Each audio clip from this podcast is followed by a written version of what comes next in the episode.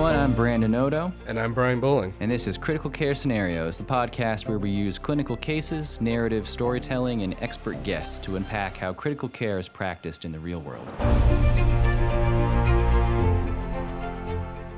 All right, everyone, welcome back. Uh, it is Brandon here, back with Brian. Hey, everybody.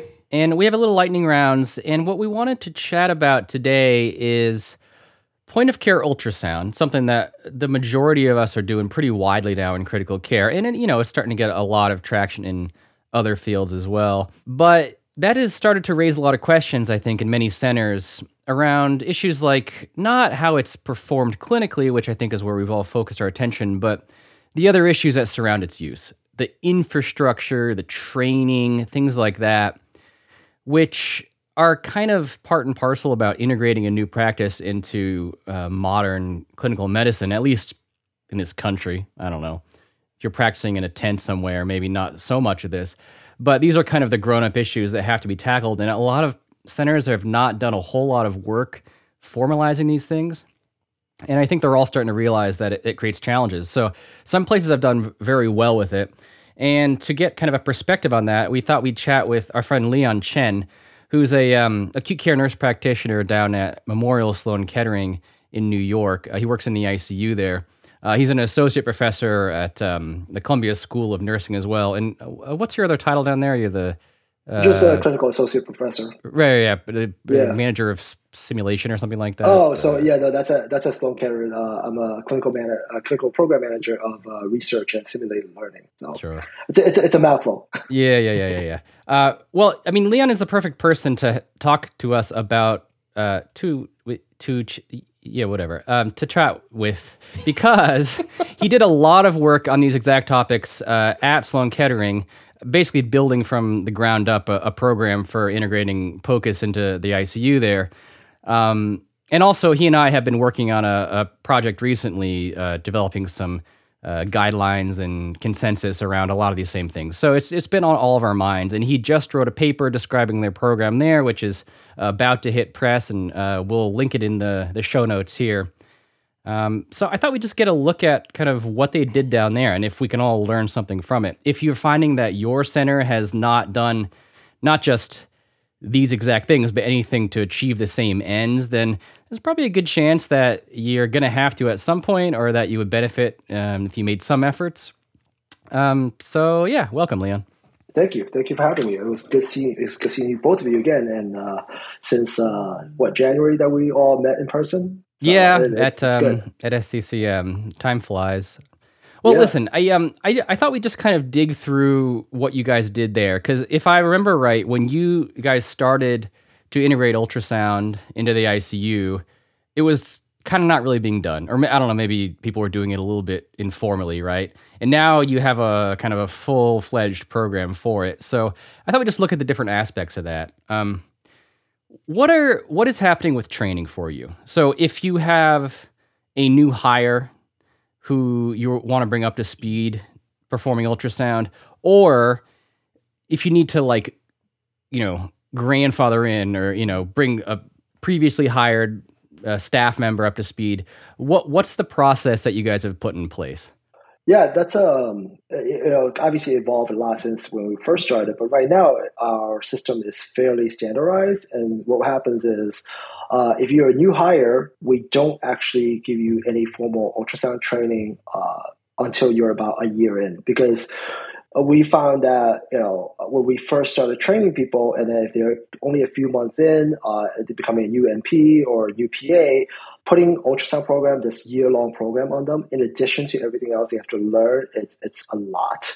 Uh, a lot of people found that to be completely overwhelming, and then um, their clinical aspect of their work uh, kind of get kind of taken a, st- a step back because they have to do all. Exactly. They have to kind of just dive into all these required readings, modules, uh, the video portfolio they have to complete for POCUS So, so we, we decided a one year seems to be a good point where they're sort of comfortable. They know how to use the computer. They know how to put in orders, and then they know how to, you know, uh, look up everything and uh, not be too focused on not making a mistake at that point. They're a little bit more confident as clinicians. And you're talking so about then- a new APP hired to the ICU. Yeah, this is a, a brand new APP. So they should not um, be doing any ultrasound their first year. Right, right. So they don't go into our formal training program. Now, this is for POCUS for uh, diagnostic reasons, uh, not the procedural. They, they, sure. they will have to use POCUS for you know lines placement. That's a little bit sooner. That that would be as soon as they're uh, into our system, uh, get into our system. Will people do it like informally, you know, with one of the intensivists, something like that, or is it like you just don't want them touching a machine other than for procedures? No, we, we don't we don't put a like a, uh, a big stop sign in front of them. Uh, I'm sure that you know, especially the we have some uh, APPs, especially NPs with previous experience in the ER as ER nurses or ICU nurses who you know obviously seen this, and some of them the nurses uh, uh, as nurses they use ultrasound to put in like peripheral uh, IVs things like that, so they know the the knobs, they know the machine, they're familiar with, it, they're not scared of it right? So so so they, they will take a uh, machine and, and, kind of do stuff with it uh, as long as they have adequate supervision from an intensivist or somebody who is experienced in uh, POCUS. Uh, we're not uh, really against it, you know, but they nothing they do will go into the patient's chart, uh, and they don't do anything fancy with it at all. They mostly just limited to line placement with adequate supervision. Okay.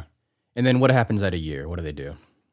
So after a year, they start this formal process. So uh, our process um, it takes roughly nine months to a year, and then it's essentially what uh, CHEST does with their certificate of uh, completion.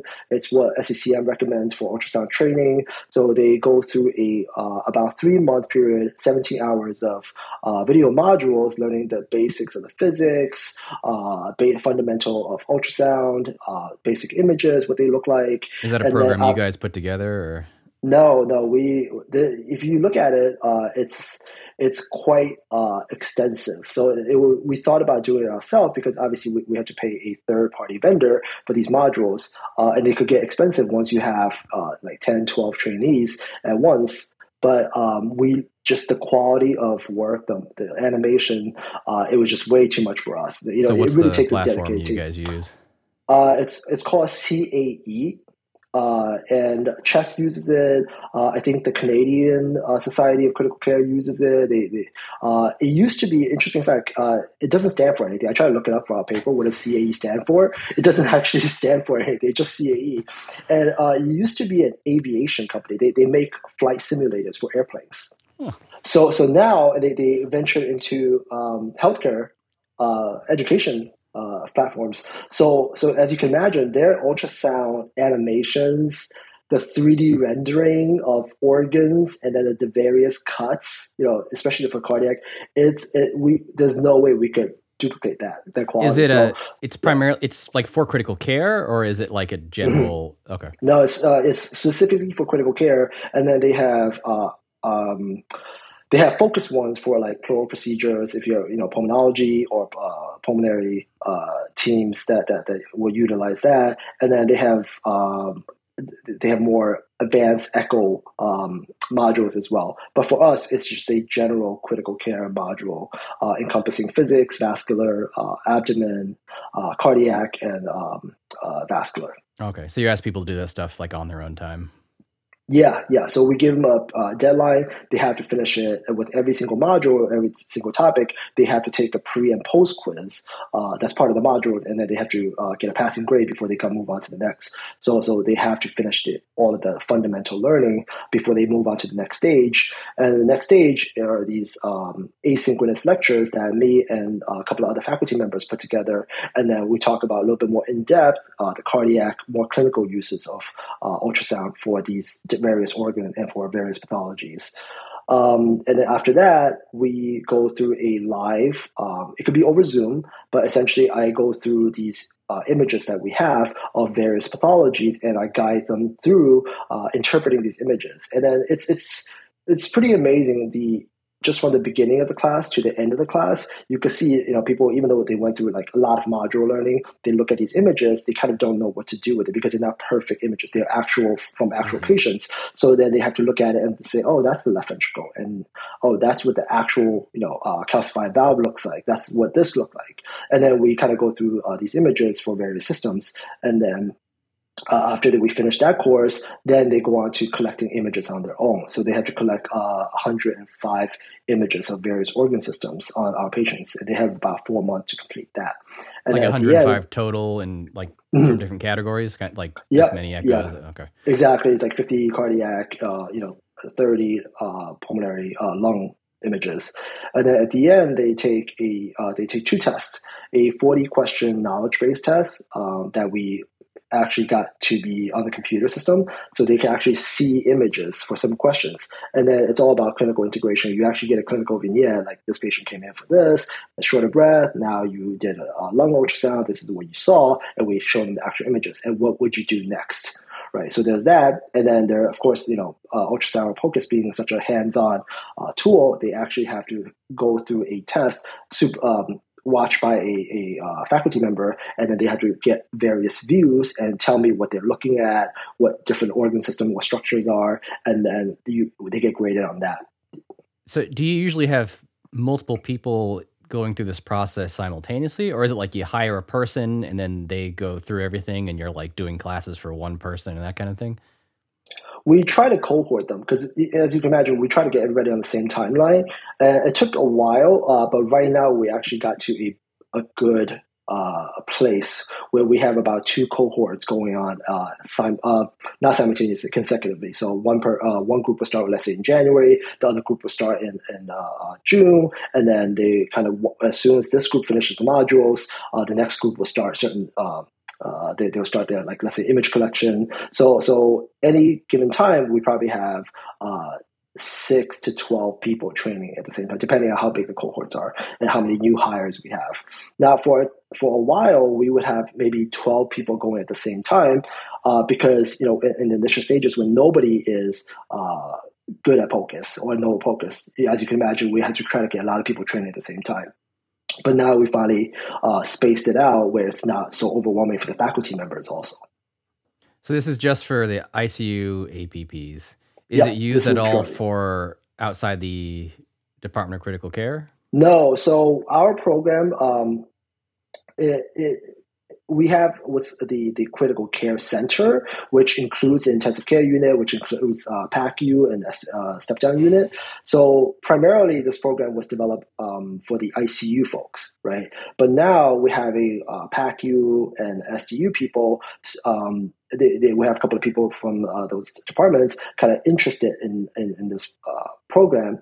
And then we kind of had to tailor what our program a little bit to what they're going to need, what type of patient they're going to see. So they right now we have uh, one or two people from each unit starting this program. Now, there are certain aspects of it that's exactly the same, like the modules and then the classes are the same. Uh, what we had to kind of adapt to what they would see is what kind of images are they going to focus on right? So they, you know, certain PACU patients, they're simply not going to see a lot of DVTs, you know, uh, right away, right? So, so we might have to ask them to do a little bit less vascular studies and focus a little bit more on cardiac. So we try to change it up this uh, a little bit based on what we think they were going to see. So, what about the physicians? So the physicians they go through their own um, program. This is purely for APPs because the uh, for the critical care fellows, they have to have their own training uh, to satisfy the ACGME rules, right? They have to have.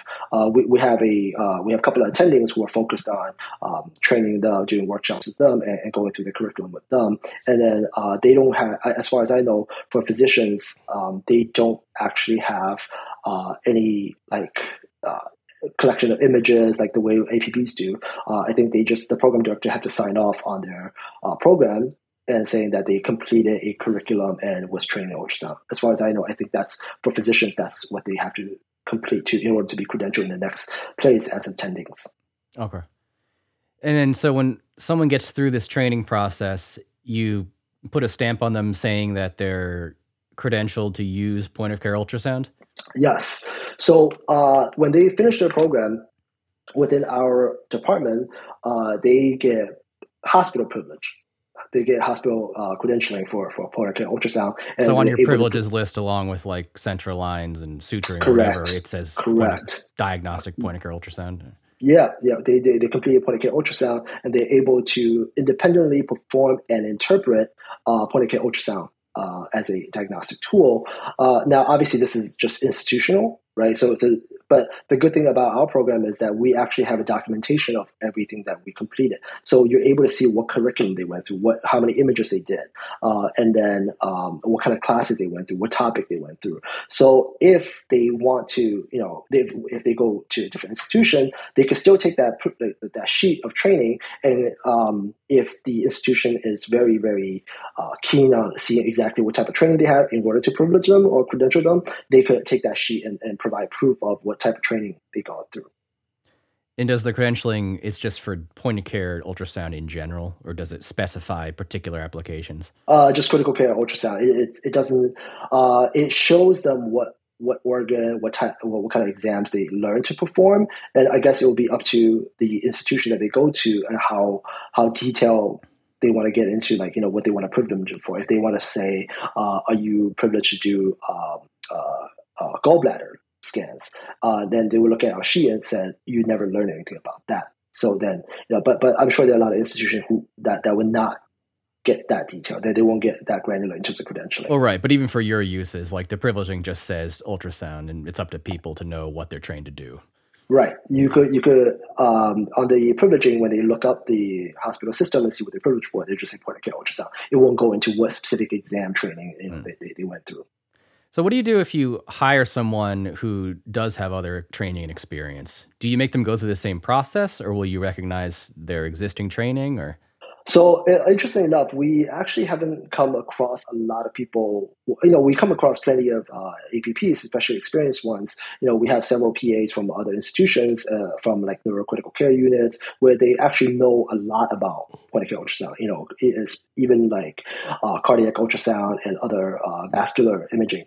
But um, nobody could produce anything really concrete on what type of training they go through. A lot of it is just, hey, I, I took a course, you know, through a third party uh, society uh, course, or, you know, I learned from this one attending uh, who taught me how to do this, you know, how to look at the IVC and this. Nobody really presented us with any sheet that would say, like, this paper attests to their competency in, in, in POCUS.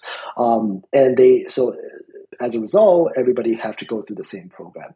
Uh, you definitely see some uh, APPs go through the program with much more uh, uh, confidence because they know how to do a lot of images. And when they collect images towards the end, it's it's much faster for them to complete certain portfolios because they know how to get the images better than others. And it's great because then they could actually you know provide a little bit more resource for the other uh, people in their cohort. But but um, we haven't not gone we haven't gotten any uh, APP so far who come in with like vast amount of knowledge in, in, in POCUS. Like, have you thought about an option to like test out of the process or something? I'd imagine I'd be a little annoyed if I came to work there and you're like, well, you can't use ultrasound for a year until you go through this this like slog.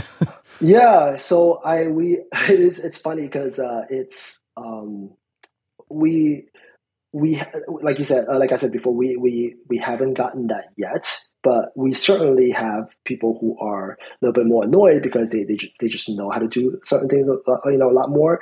And for us, it's it's about you know, the standard process, you know, the standardization, which I think is lacking in POCUS for uh, APPs in, in, general, unfortunately.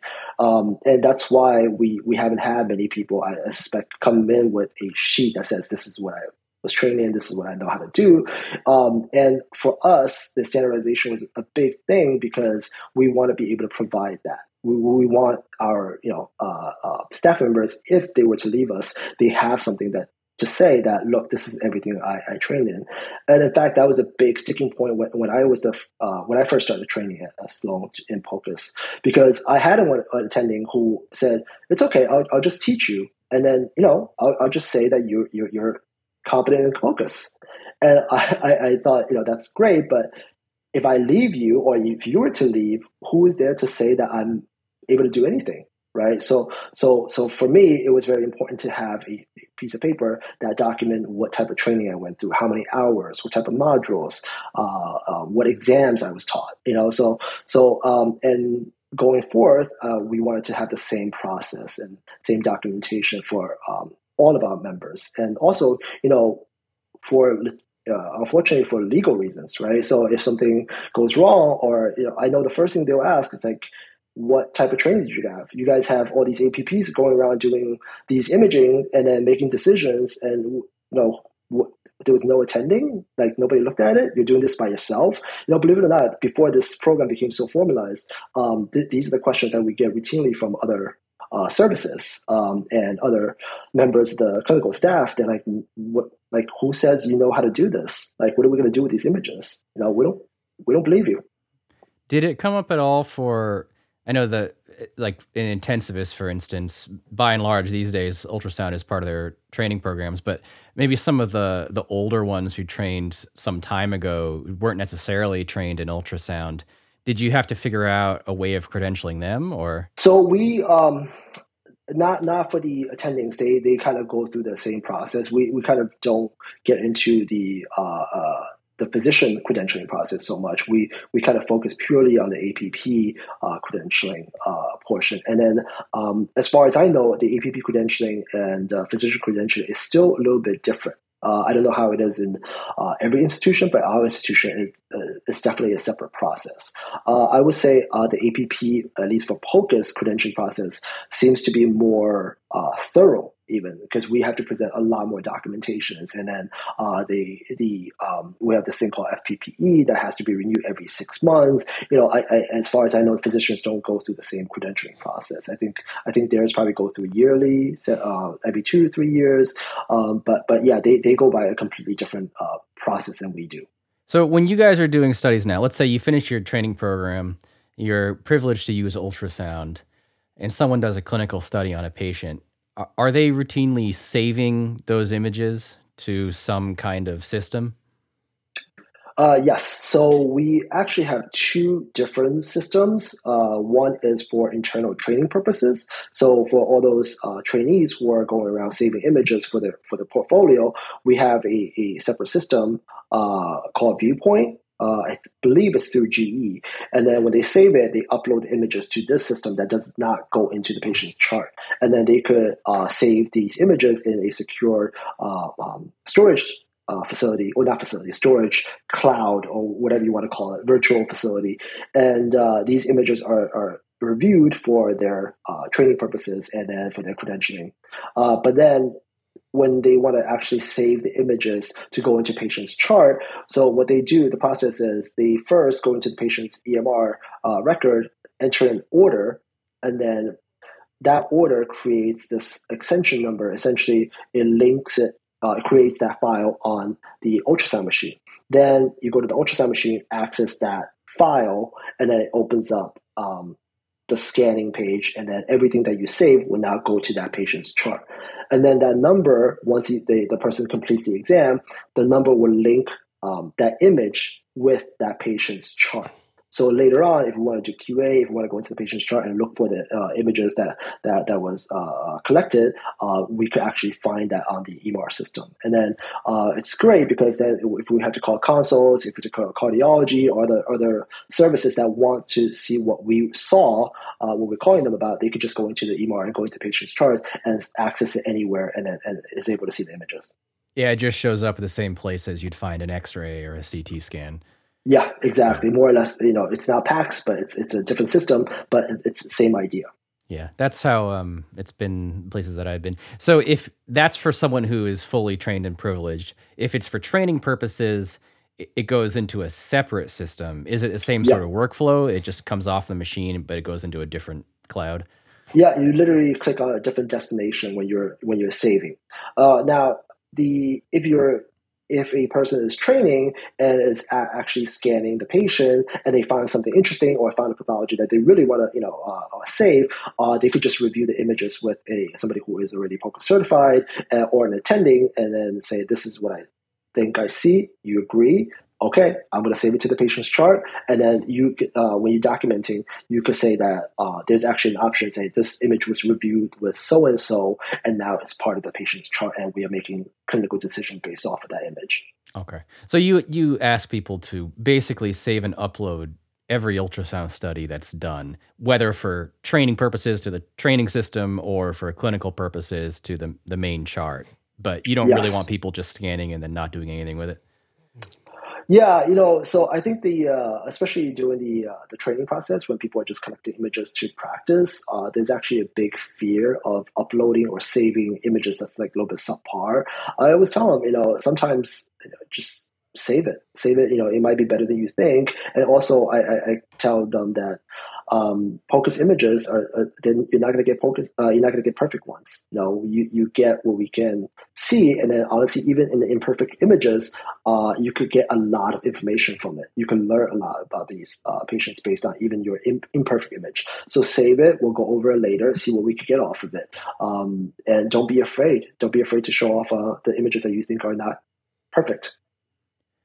Okay, so did the study, uploaded it to one system or the other. Well, okay, so I guess not for training purposes, but uh, if it was a clinical study, mm-hmm. um, does the person then document it in some way? Yes. So in the same patient's uh, uh, EMR in, the, in their chart, uh, you actually enter a note, a POCUS note, that uh, it's a pre um, um, it, it's a drop down. It, it's a note with drop down menus, and then when you click on certain things, uh, it will it will kind of create that sentence using certain verbiage that, that you know we, we want people to use. So it you know you won't say it won't say that patient has EF of thirty percent because that's not part of POCUS. It was you get to select the LV function appears hyperdynamic, normal, moderately dysfunctional, severely dysfunctional right? So, so that everybody can use the same languages. Um, and uh, but we do have the option of free text. So if you're a little bit more advanced, you, you, you, know how to do certain measurements, whatever. You always have the option of writing additional information in the in the free text portion of our EMR. Okay, so is it you have multiple templates like that for different types of studies, or? Correct, correct. We have one for cardiac, we have one for lung, we have one for uh, abdomen, renal, and vascular. And then if someone did a training study, they don't put anything in the chart. Correct. They don't put anything in the chart. It, it, the the training images never actually, uh, apart from the fact that you're scanning the patient, it never goes near the patient's chart. Okay, so they they get uploaded, and um, the training studies you said get reviewed by someone. Who is that? Is that you or? So in the beginning, uh, when I was uh, me and this this attending were the only faculty members for the program, it was just uh, me and that attending. Uh, as you can imagine, we we collectively reviewed uh, 105 images for 12 trainees, so it, was a lot. It was great practice. It was great practice because you got to see so many different images. But now uh, we actually have uh, many more faculty members, at least reviewing images. Uh, the people who got through the program and express interest and show really. Um, uh, some talent in teaching POCUS, uh, they actually are asked to review images. And then this is one way, because, you know, honestly, if you go through a program, you're seeing, uh, let's say, 50, 100 POCUS images you know, for most people that would be a lot. But but now as you're collecting or as you're reviewing images, you actually look at more and more images, and then you actually do build up like kind of a uh, memory bank of various pathologies and various uh, images. So you know, it's it's a good practice for all the uh, these faculty members as well. Are you the people who are faculty for this program? Are are you giving them some kind of time to do this work, or is this just stuff they're finding a minute for when they're on shift, or it's just the goodness of their heart? So initially, it was a lot of bribing and uh, like offering like lunch buying and, and, and, things like that. You know, they were doing it essentially for the kindness of their heart, and then you know for for people who are uh, very ambitious and, and want to uh, teach, uh, who are just interested, they, they they they would do that. You know, but now uh, they actually uh, we our institution actually have a clinical ladder program for the APPs, and then uh, part of that ladder program uh, to get promoted to the next level are, you know uh, is mentoring and teaching and uh, of other APPs. So so this is something that they could use. You know, the fact that they review certain amount of images is something that they could use uh, uh to get promoted. So I, I, think it's great because ever since that ladder program came out, uh, I think it went live. I want to say earlier this year. Um, people all of a sudden are a lot more willing to to to you know give us their time to review images to mentor and to, to show other people how to uh, um, uh, get POCUS images. So still bribery, but uh, yeah, but bribery. from a, from an I was just saying from an institution, it's an institutional bribery right. that's much much less costly on our you know individual pockets. Okay, so what about uh, clinical studies? They get uploaded. Does somebody review those routinely, or it's just if someone has a, like has an actual question about the patient? It's, it's if somebody is uh, has a question about that, or or if we have to get, uh, for example, uh, for our pericardial tamponade uh, process, um, we have to involve a cardiologist to review uh, our images. So, so we usually upload the image once we get a, a uh, somebody who we suspect with pericardial effusion or tamponade. Uh, it's a part of our uh, workflow to to get a cardiologist involved and who will overread our images.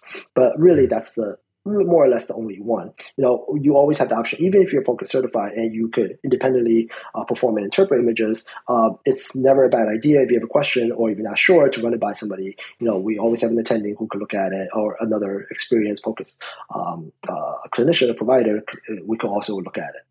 So there's no there's nobody routinely looking at any or any portion of these um, just for like QI purposes. So we do have a QI process. So you have to uh, perform certain amount of images per year to maintain that uh, uh, privileging, and then those images, the ten images that you uh, you actually have to put uh, patient's EMR number uh, into a sheet, and then at the end of the year, one of the faculty members, right now it's mostly me, I will actually have to go through those images and look at the images, look at the patient's chart, um, see what your documentation was, and have to see that you did more or less the correct uh, interpretation. Okay, so you kind of manually go and look at some. Yeah, yeah, not but not not real time, not every single time. Right. Well, so for the the training ones, when you're looking at people's like learning studies, what do you? I mean, what are you looking at, and what do you do? I mean, are you like communicating with them about things mm-hmm. you saw? Do you, is there some formalized way you do it, or?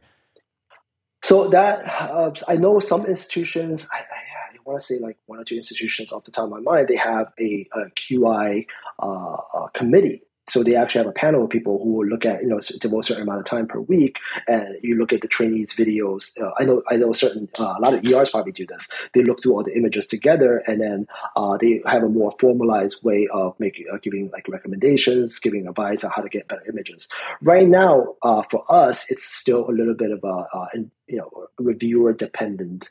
Uh, some people will say that this ha- images have to be you know uh, some people say this image is off axis. Some other person will say no, that looks okay. So we don't have any type of uniform. Um, uh, process right now when they're reviewing the trainees' images.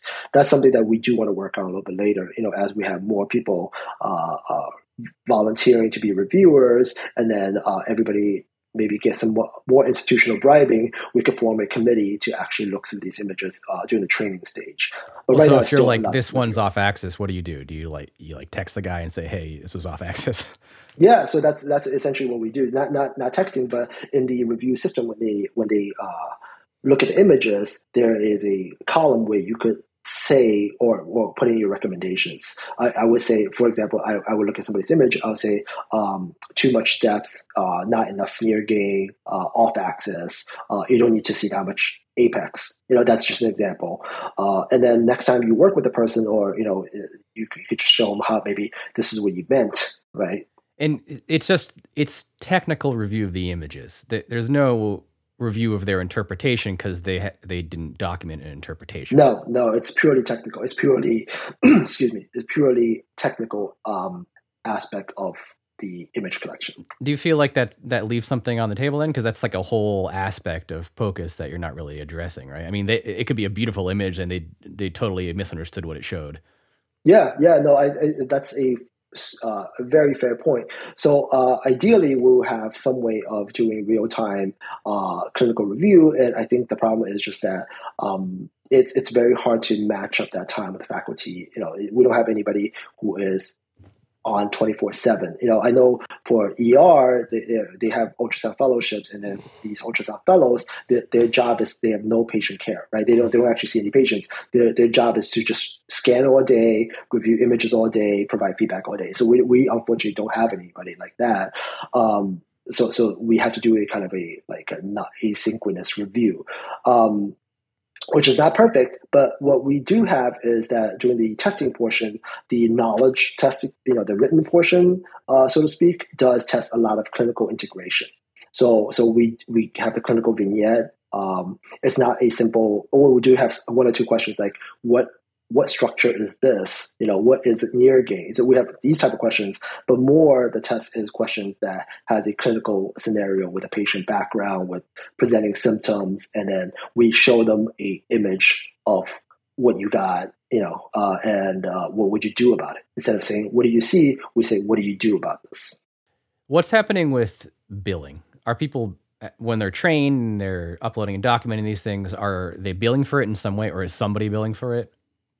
Yeah, so we actually have, uh, so we, we do bill for it. We do bill for it. I, I will say that uh, we have these clinical informatic specialists who did a lot of the like the legwork for us. So you know, I I, I don't want to go into too technical stuff. I, I don't want to get it wrong, and they'll tell me like that's not what we did, right? but um, but they uh, as far as my understanding of it, they they had to go through and, and, and do these CPT codes, and that's not radiology specific. They have to modify existing codes to make it POCUS specific. And then uh, because the documentation, uh, the billing needs a couple of things. It needs the actual patient. It needs to have an order, the indication, and then what you did for it, and then you have to have the images to, that go along with that note uh, for uh, documentation and billing purposes. Uh, and then that all, all of those aspects were satisfied. So that's why everything that we talked about in terms of workflow, creating an order for it, uh, having an extension number for it, the connection between the EMR, the patient's chart, and then that that that image that you, you performed, that link, all of that is very important for billing. Uh, but I know that our uh, billing department and uh, the informatics system, uh, informatic department, did have to go do a lot of work with in terms of like the code and all that stuff. But every single POCUS note that we write, um, after we perform an image does get built. Wow, it's a big system. Um, I mean, what were the the bigger challenges that you encountered as you put all this together, which I'm sure must have taken years? Uh, yeah, uh, it took. Uh, I think we first started the training program in 2016, and then that we we primarily focused on the the training aspect of it. We want to train the APPs, make sure they're able to do these things. Um, and then the infrastructure had to come a little bit at a time uh, afterwards. You know, they would create a billing. You know, the, the, the billing code took a while. The the building of uh, the IT system, getting a dedicated Wi-Fi system, even that you know that took a little bit of time. So so that took uh, what from 2016, 2017 to now, uh, was more or less uh, perfected without going off uh, without having errors all the time. That's what seven years I want to say. So so it definitely took a long time. Uh, the biggest problems are, or some of the things, the things that we kind of anticipated having are the faculty issues, right? A lot of centers run into lack of qualified faculty members, and then uh, once we had that, uh, some of the things that, that we really didn't realize uh, were going to be issues at the time were, were the IT stuff. A lot of it was just IT stuff. Mm-hmm. You know, we thought we could just go and, you know, our institution is fairly financially secure. So we were able to get all these machines. And I know a lot of institutions don't even have like machines. They have one machine for the unit. If you take it for training, that's it, right? You don't have anything else. So we actually have uh, any any given time four machines in the unit. So, so we don't have to worry about like taking a couple for, for training purposes. One is broken, being fixed, and we have nothing left to the unit for patient care. So we have uh, a lot of machines.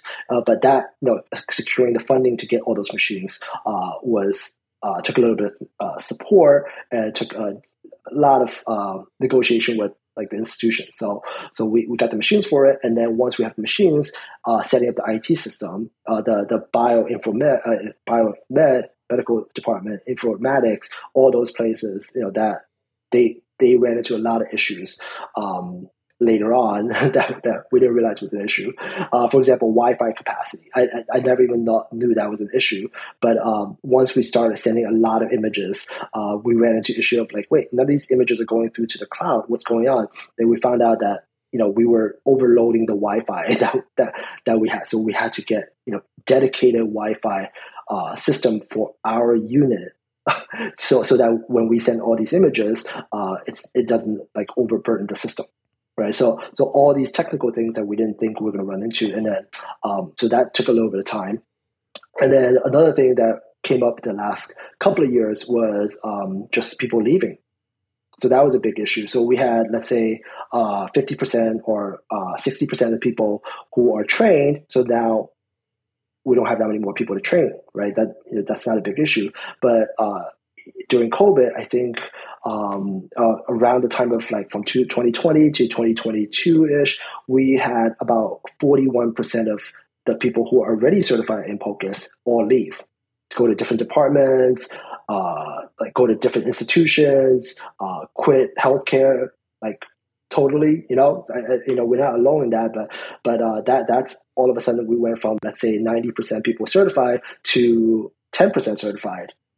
You know, so now we have to kind of ramp up training and take time away from clinical care um, and, and you know that that that was a lot. I would say in the last couple of years, once the IT system, once the billing system, once the notes were created, you know, we thought we were good, and then COVID hit, and then then and that that you know the the staff attrition became a big problem for us. Sure. Was it hard to get institutional buy-in to do a lot of this? Because especially early on, when it's just a matter of spending money and finding resources, and I, I, I mean, I guess you're you're billing for it now, so I guess there's some return, but I'm sure early on there wasn't. Yeah, so I think uh, the we I we I was lucky that um, my boss at the time uh, she was a real visionary for POCUS. You know, she she knew that this is something that APPs will need at some point. Uh, so, so she actually convinced uh, the institution um, leadership to spend resources on, on, me getting me trained, and then dedicating time uh, for like time off for all these members going through training process. And then um, our leadership really uh, saw that once the first cohort was trained, was trained, they're like, okay, well, this is actually going to make a difference. So this is actually going to be um, useful and you know improve patient care. So then they actually got us more money and more funding, uh, dedicated time off to do these reviews. So that that took a lot of institutional support. Uh, I again, not every institution is going to be able to do this. I, I was lucky because I had um, leadership that told me like when we were looking at machines to you know get, uh, I was actually told that that listen, just just tell me which machine you think is good, it's fitting for the department. Like, let me worry about the money. I'll deal with the money. Which I heard that I was like, great, that's what I wanted to hear because I, I don't want to deal with the money side of it. So right. so yeah, I, not everybody is able to do that. So I, we were pretty lucky, you know, as an institution and as a department to have that. And so the the workflows you talked about, like for you know saving and uploading images to the radiology system, um, documentation, and so on, is that something that the your attendings are also making use of, or other departments like the emergency department, which usually is doing a lot of ultrasound, or are they all doing different things? So the image uploading and the, no, um, the notes uh, are used by everybody right now, more than just APP. The fellow user, the uh, the residents use it, and the attending use it. Um, I would say uh, some people don't upload images as diligently as others, but but I would say like 80, 90% of the time, you know, everything is compliant. So because especially when billing is involved, you have to have these uh, key elements for billing. You have to have like the notes, you have to have the order, you have to have the images, and then uh, you have to have documentation and billing for uh, you know the time documented uh, and, and, things like that. So otherwise, you know, I'm sure we all get a call and email from billing saying like there's nothing there. Well, it's it's an impressive system. You know, I, everywhere that I've been um, is much less developed. A lot of places were not even you know didn't even have systems to allow uploading. Um, now, the last couple of places I've worked do at least have some, which may or may not be reliable. Um, not necessarily a, a, policy or even a culture of routinely documenting studies. I mean, maybe informally, like mentioning something you found in a progress note or something, but you know, not like you see a patient, you do a study, you do a note with some st- standardized way. I've been trying to do that just because it seems like a good practice, but um, and training by and large has been informal and although there's been talk on and off um, not really any formal process for credentialing. How are things for you guys, Brian? Where are you fall on this spectrum? I feel like uh, Leon's kind of a, a ten. I, like I, I, can't imagine anyone that's got much more of a developed system than this. Uh, probably other places are equal, uh, and then I guess a zero would be like nothing. Where are you guys? For sure, yeah, we're not there. Um, I will. I will say we talked earlier um, about some folks in Cincinnati um, that are doing some really good stuff like this too. But and I, when I talked to them, I talked to them about a year or two ago, I guess, about all this, and um, Yeah, we're we're nowhere near that. We don't have any kind of formal credentialing process. You can just go pick up an ultrasound and go scan people. Um, I mean, there's nobody to say that you know what you're doing, other than you know, hopefully you know your limitations. Um, you know, as APPs, we're we're not totally independent, right? We work with a with an attending, so you know, I don't know that there's a formal thing in place. Uh, I certainly, you know, when I was first learning, would run everything by an attending. You know, like, okay, come look at this. This is what I think. Am I right here? Um, you know, I, I will still uh, do that a lot of times before I take major action. Right? If I go ultrasound somebody and I'm going to be like completely change the course the plan of care based on what I found. I'll run that by my attending and say this is what. And nine times out of ten, they don't even necessarily come look at the images. They'll go, "Yeah, no, it sounds right. You know, you've done enough of these. You know what you're doing." Um, one thing I think we've found at our place is we have a lot of self selection for this. Right, a lot of people they just go, "I I don't know what I'm doing, so I'm not even going to pick up the probe." Um, and so we we found we don't have a lot of people who are going to be out there doing images and making decisions that have to have oversight because they everybody kind of realizes their own limitations. There's a big demand right now for this. I'm on a hospital-wide education committee looking at providing some sort of uniform ultrasound training for all our APPs because there's a huge demand for it. But um, I think right now that's that's sort of where we are with limitations and stuff. Yeah, I mean, one of the implications with the having the process is also that it's an expectation, right? It's not like if you are into ultrasound, then you do it, but if not, then you don't. You, uh, Leon, I mean, tell me if I'm wrong, but if you hire a new PA or NP or something, a year from now, they they they're doing this, right? It's not opt out. no, no, that's uh, uh, in the beginning, we prioritized the people who self-selected, right? Because we thought that those people will probably go through the program the fastest. Uh, th- those people will go through the program um, uh, without a hitch, and uh, that's we want. That's what we needed. We needed we needed the program to succeed. So we will pick the people who we think will, you know, support the program and, and, and champion the program. So that right now uh, we got into the stage where it's a requirement. It's a it's a job requirement. So so during interview process, I'm part of the interview uh, committee committee, uh, when we interview people, the new APP or prospective APPs, uh, we will tell them that one aspect of the training program, uh, once you get off orientation, once you get your feet wet, once you're a little bit more comfortable, you will go through this extensive program, and we tell you ahead of time. But we made it um, easy enough for you to access, you know, the modules you could do at home. Uh, you do get some time off uh, to look at the uh, the lectures, um, and, and, you will um, uh, but you will have to put in the work because it is a job requirement, and this is part of every um, modern critical care provider's repertoire, so to speak. Yeah. Well, that was going to be my next question: is if you got pushback from people because I've had, you know, like I said, we're we're looking at this coming up with a way to do it house wide. And because we have a lot of people who are like, I want to learn this, I don't know how to do it. But I've had a lot of people who say, "Listen, I'm not going to learn that." Um, you know, I've been I've been an NP for 20 years, um, and I've been doing just fine. Um, you know, what do you do with? I mean, you, your new hires, right? You say that's an expectation. What do you do with your experienced people who say like, "Hey, listen, I've been doing this for 20 years, and I don't. I'm too old to learn a new trick." So uh, a lot of uh, um, uh, so so it's you, you could cop and back cop, right? I, I'm never the backup. I always say the you know what I, I have no power over anybody. I, I am just going to strongly convince you. Look, this is you're going to need this. This is going to be good for you. You're going to need this, and for for patient care, it's good for the patient. Uh, and then I sometimes I say, look, these people who are newer providers, the junior providers, they're going to know how to do this more than you. So so sometimes if you bring out the competitive nature, you know, goad them into doing it. But ultimately, uh, we we have uh, management and leadership that will say, sit down with them, and say, look, this is your job expectation. You have to do this you know, this is going to go into evaluation and stuff like that.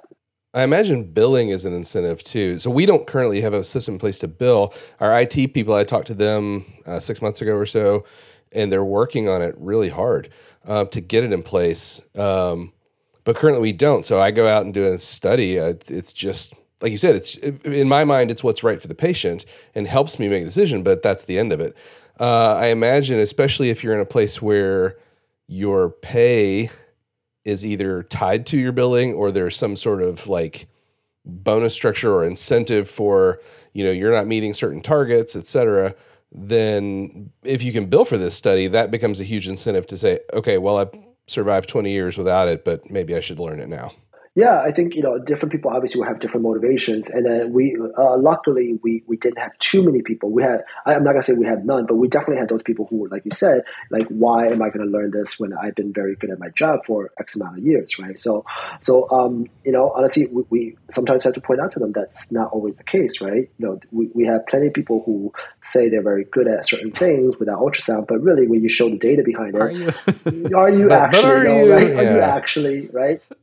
Yeah, yeah. Was that patient actually septic? You know, like, or did they have a massive tamponade? Right. So, so those, those are things that we have a conversation about. But at the end of the day, if you know these type of talks that uh, didn't work, uh, we we do need like somebody just to sit down with them. Like, look, this is part of your evaluation. This is part of your job requirement. You're just going to have to do this, right? And then we provide them as much support as possible. You know, if they need a little bit extra time to to look at the uh, get collect some of the images, if they need more personalized attention from a a, uh, faculty uh, slash mentor, we will provide that. We'll pair them somebody uh, with somebody who will have extra time to, to show them images. Literally put your hand on their hand and show them how to collect these images right? That's that's totally fine. We'll work with you. You know if you need a day off for a lecture I, I i've spent plenty of time just doing one-on-one because somebody can't make a group lecture or something like that. We, we will make it happen. But but the the bottom line is you will have to do it. Like, I, it, you know, it might take a little bit longer, but you, you you have to do it. This is part of critical care now. Yeah. Well, I think POCUS is an interesting case, I guess, in that depending on how you look at it, it, it can be just part of the physical exam, right? Like a lot of times that's how we think of it. It's it's the stethoscope of the 21st century. But I have students, like NP students, who will sort of, you know, their eyes glaze over in POCUS lectures and they'll yeah they'll go through the motions but they're clearly not interested in it which i think is interesting because you you couldn't get away with that by saying like listen i'm not interested in learning how to use a stethoscope um, I'll just figure it out, right? Well, plenty of people are not, but we make them. right. Yeah, sure. But then but there's there's uh we treat it as differently though. Like, you know, in that I don't have to be credentialed to use a stethoscope. That's taken for granted that I know how to do that. Um, yeah. Do you think there, we're getting to a point? Is there a day coming, and if so, in, in our lifetimes or our careers, where this will just be considered part and parcel of your training? Um, I, I think so. I, I like I, because if you look at the trend of like medical school, I, I forgot the exact number. I think it's somewhere around like 60% of medical school students are exposed to some type of care ultrasound curriculum or some type of training, right? I, I know some of the New York City med schools, the, uh, the California med schools, they, they the med students doing their internal medicine rotation or clerkship, uh, they are provided with like the portable ultrasound, the, the, the pocket scanners, and then you know, so, so for them to perform physical exam, uh, certain med school require that their students know how to perform certain images by the time they graduate, right? But if you look at uh, residency and fellowship, apart from critical care, which requires uh, learning, uh, the other residency or specialty is EM, right? Emergency medicine, they, they require the residents to complete a certain amount of images by the time they finish residency. So uh, I, I, I don't think many PA programs do that, and I know for sure NP programs are not all doing that. Even though the the recommendation from uh, credentialing agencies and educational societies for uh, edu- educational uh, um, uh, uh, I guess, uh, organizations for NP schools, they, they will say that acute care NPs should be like proficient in diagnostic procedures, diagnostic uh, uh, tools like ultrasound and things like that. But uh, the language is just not clear. But um, I think it's important to actually expose students in school. Uh, you know, whether it's grad program or med school, right? Because at some point, that places pressure on um, practicing clinicians. even not proficient in these tools, the new tools, you're going to see med students come in and, and do things that you have no idea how they do, and you know you you you're, you kind of are pushed to kind of keep up with the times, right? So so um, I, am hoping that NP schools and PA schools uh, will, will kind of catch on to that wave. You don't want to be left behind on that. So, so um, they're going to have to be more and more uh, push from educational uh, organizations regulatory societies, professional societies to make that push, right? To kind of, um, it, at some point, hopefully we'll get to that point where um, the organization say every single NP school to be credentialed for acute care programs, you have to do these. You'll have some type of curriculum, right? Like, you know, we always joke that nobody will do until you make them do it. Like, I'm hoping it won't get to that point, or I don't know when that's going to be the point, but I, I'm hoping that at some point that the um, these organizations will have to say that, look, you want to be credentialed, you want to continue to stay in business, your acute care program have to have these uh, uh, training, at least some curriculum you know, to, to provide patients, uh, students with focused learning. So then um, with that, it won't be like less, like it, it, it won't be like foreign to students. So, and then they know that this is going to be expectation. So they will seek out any type of training opportunities. Well, look, I mean, I, like I said, I, think your program there is one of the more developed ones. So I think a lot of people listening are going to say we're not we're not doing a lot of these things. I I'm just kind of using ultrasound I was trained on it informally, maybe, um, but but I am, I think, competent, and it is useful to me the way that we're doing it. What's the benefit from adding on all the rest of this um, formalization to the process? Like I could see a lot of people saying, "Well, it's it's useful to be able to save and upload images." I can show them to other people, you know, maybe when I choose to, not necessarily requiring me to. But most of the rest of this uh, is not much benefit to me. I could see the benefit to the institution, medical legally, mm. the ability to bill, standardizing training, and so on. But it, for me, it's just it's just more headache because it doesn't. I'm already using the tool. Um, I I don't really want or need more oversight or standardization or requirements for how I go about it. Um, what would you say to that? I mean, do you think that's true? I mean, it might just be the case that it's good for the institution and not necessarily for the individuals. But I, I think at the end of the day, we can't make people do what they don't want to do, right? Because that that's that unless the institution mandates it, right? So so each institution will have to decide how much of uh, mandate they're going to do, um, you're always going to have people who are like more adaptive. Like they, they, they, welcome these type of changes. They welcome these new technology. They welcome these new tools. Uh, you're going to have that. Um, and uh, for those people, I think as much standardization, as much documentation as needed is, is, is good. Um, but we, we also have to accept the fact that some institution would never do something like this. You know, our program, like uh, I, I, said many times, we, we, are very fortunate we have the resources to, to do something elaborate like this, you know, something very, very uh, uh, structured, right? So it took time, it took dedication, it took funding, it took resources, right? But if you look at SCCM and other professional society recommendations for ultrasound, they, they take into account that not every institution is going to be able to afford certain things like this. You know, not every institution is going to have the infrastructure um, for something like this. So, so they, they will tell you that do what you can with it right? They, they tell you they tell you do what you can. As you know, hopefully you have uh, some type of learning curriculum. Some uh, you have certain type of uh, somewhere where you can store the device. You know, some uh, somewhere where you can store the images, and some way to recall that uh, images the, or the finding that you had for patient care right? So, so it, there is a lot of variability. There is a lot of flexibility uh, what the recommendation is. Uh, I think our institution's um, process is a template, and certainly you could take various parts of it and, and you know try to apply it in your institution, right? Uh, but I, I don't foresee every single institution be able to enforce or you know uh, institute something like what we have because I, I you know I'm, I'm not like unrealistic. you know, right, I, right. I, understand what we have, yeah. and I understand what not every institution is going to be able to do that. But um, I'm hoping that a lot of institutions will kind of gravitate towards some type of standardization, some type of structure. Um, and I just don't see, uh, and we've all done this, you know, like I, I, just don't see taking cell phone videos of a uh, scan and sending it over text to a supervising uh, physician or, or a different team as the ideal way of, for patient care. Right. So, yeah. so as long as they have some type of structure, um, you know, it's better than none. Well, and I think, you know, getting back to what you were saying about what's the benefit to me, the individual provider, you know, hearing like what you said when you, when you, Leon, when you said you had an attending who was like, I'll teach you how to do that. Right. I mean, that's sort of how I learned it. And I'm thinking right now, like when I was in school, I was interested in potentially pursuing first assist in the OR. And I had a professor who said, you know, there, listen, there's two ways you can go about this. One, you can go work for a surgeon who will teach you what you need to know. Uh, don't do that. Go do a formal training course, get certification, because, like you said, what do you do when you go work for this surgeon and he teaches you how to do stuff and then he retires or you move to California or whatever and you go, yeah, no, I know what I'm doing. And they go, but how do we know you know what you're doing? Or it turns out you don't know what you're doing because all you know is, you know, a guy taught you one way to do a procedure, his the way he liked to do it, right? So get formal training. And I feel a little hypocritical when I tell students, yeah, I think you should get formal training and certification because I, I don't have it.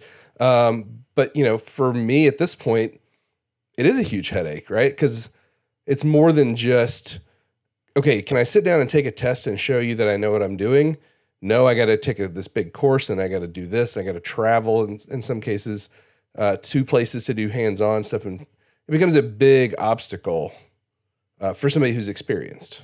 I think that's a natural progression. Like a lot of things go through this where it starts out more informal and then becomes more widespread and formalized. And I think often there's an acceptance of that and you kind of maybe grandfather in people who have been Yeah. around and um, it's kind of just like, accepting the practicalities of it. But That's what I'm looking for. A grandfather procedure where I can just demonstrate that I know what I'm doing. Grandpa Brian, yeah. And, yeah. Listen, uh, you can see the gray hair in me right now. I'm already feeling like a grandpa, but you know, priorities are obviously always to be safe.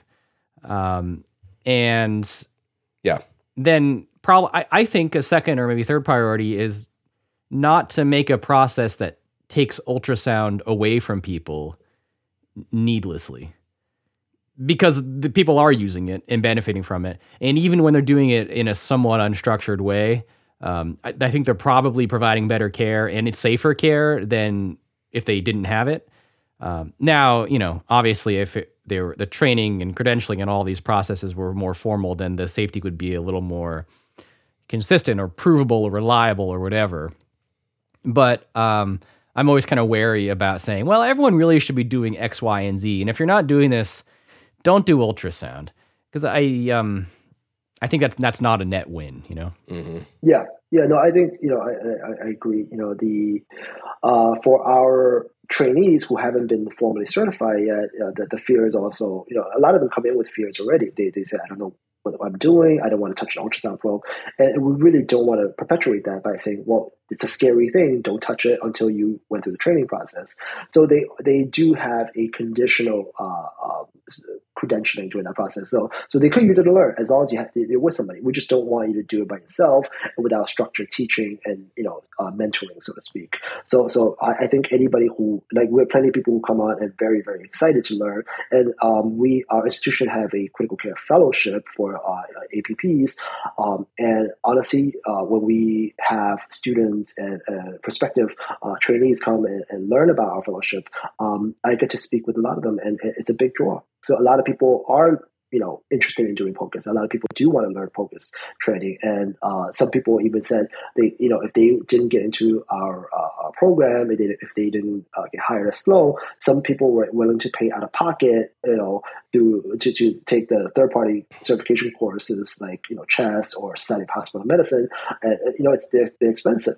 You know, so so they, they but they're willing to do it because that's just how much they want to learn. So I, I think in terms of recruitment for us, for both the fellowship and the uh, formal ICU unit, uh, I, I actually think it's a point of pride for us, and it's, it's a drawing point for us. It's a you know it's it's a point where we really advertise to prospective trainees and students and employees also. So um, and I, I, I do think it brings people in.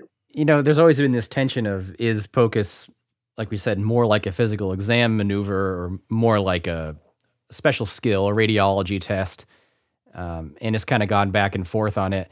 We were saying maybe one day it'll be more like a physical exam where the the knowledge of it is so widespread that it doesn't need a lot of special attention into how it's done. But I think it's going to go the other way before it ever gets to that point. You know, this more formalization and standardization of how it's being done is kind of an inevitable uh, trajectory that we're on right now. The people that have been doing it in a more grassroots way, which is how most of us started, um, it's probably not going to last, except in much more low resource settings where there just isn't the possibility of more infrastructure. It's going to be harder and harder to defend that kind of practice. Um, so, you know, I think we're all inevitably going this direction, at least in the short to medium term. So, worth giving some thought to for all of our systems, I think. But, Leon, it was a great chat. We're glad to have you. Um, we'll uh, put a link to your paper in uh, in the show notes here, and I hope people check it out because you go into a lot more detail, I think, on your system there. Uh, maybe we'll talk to you soon.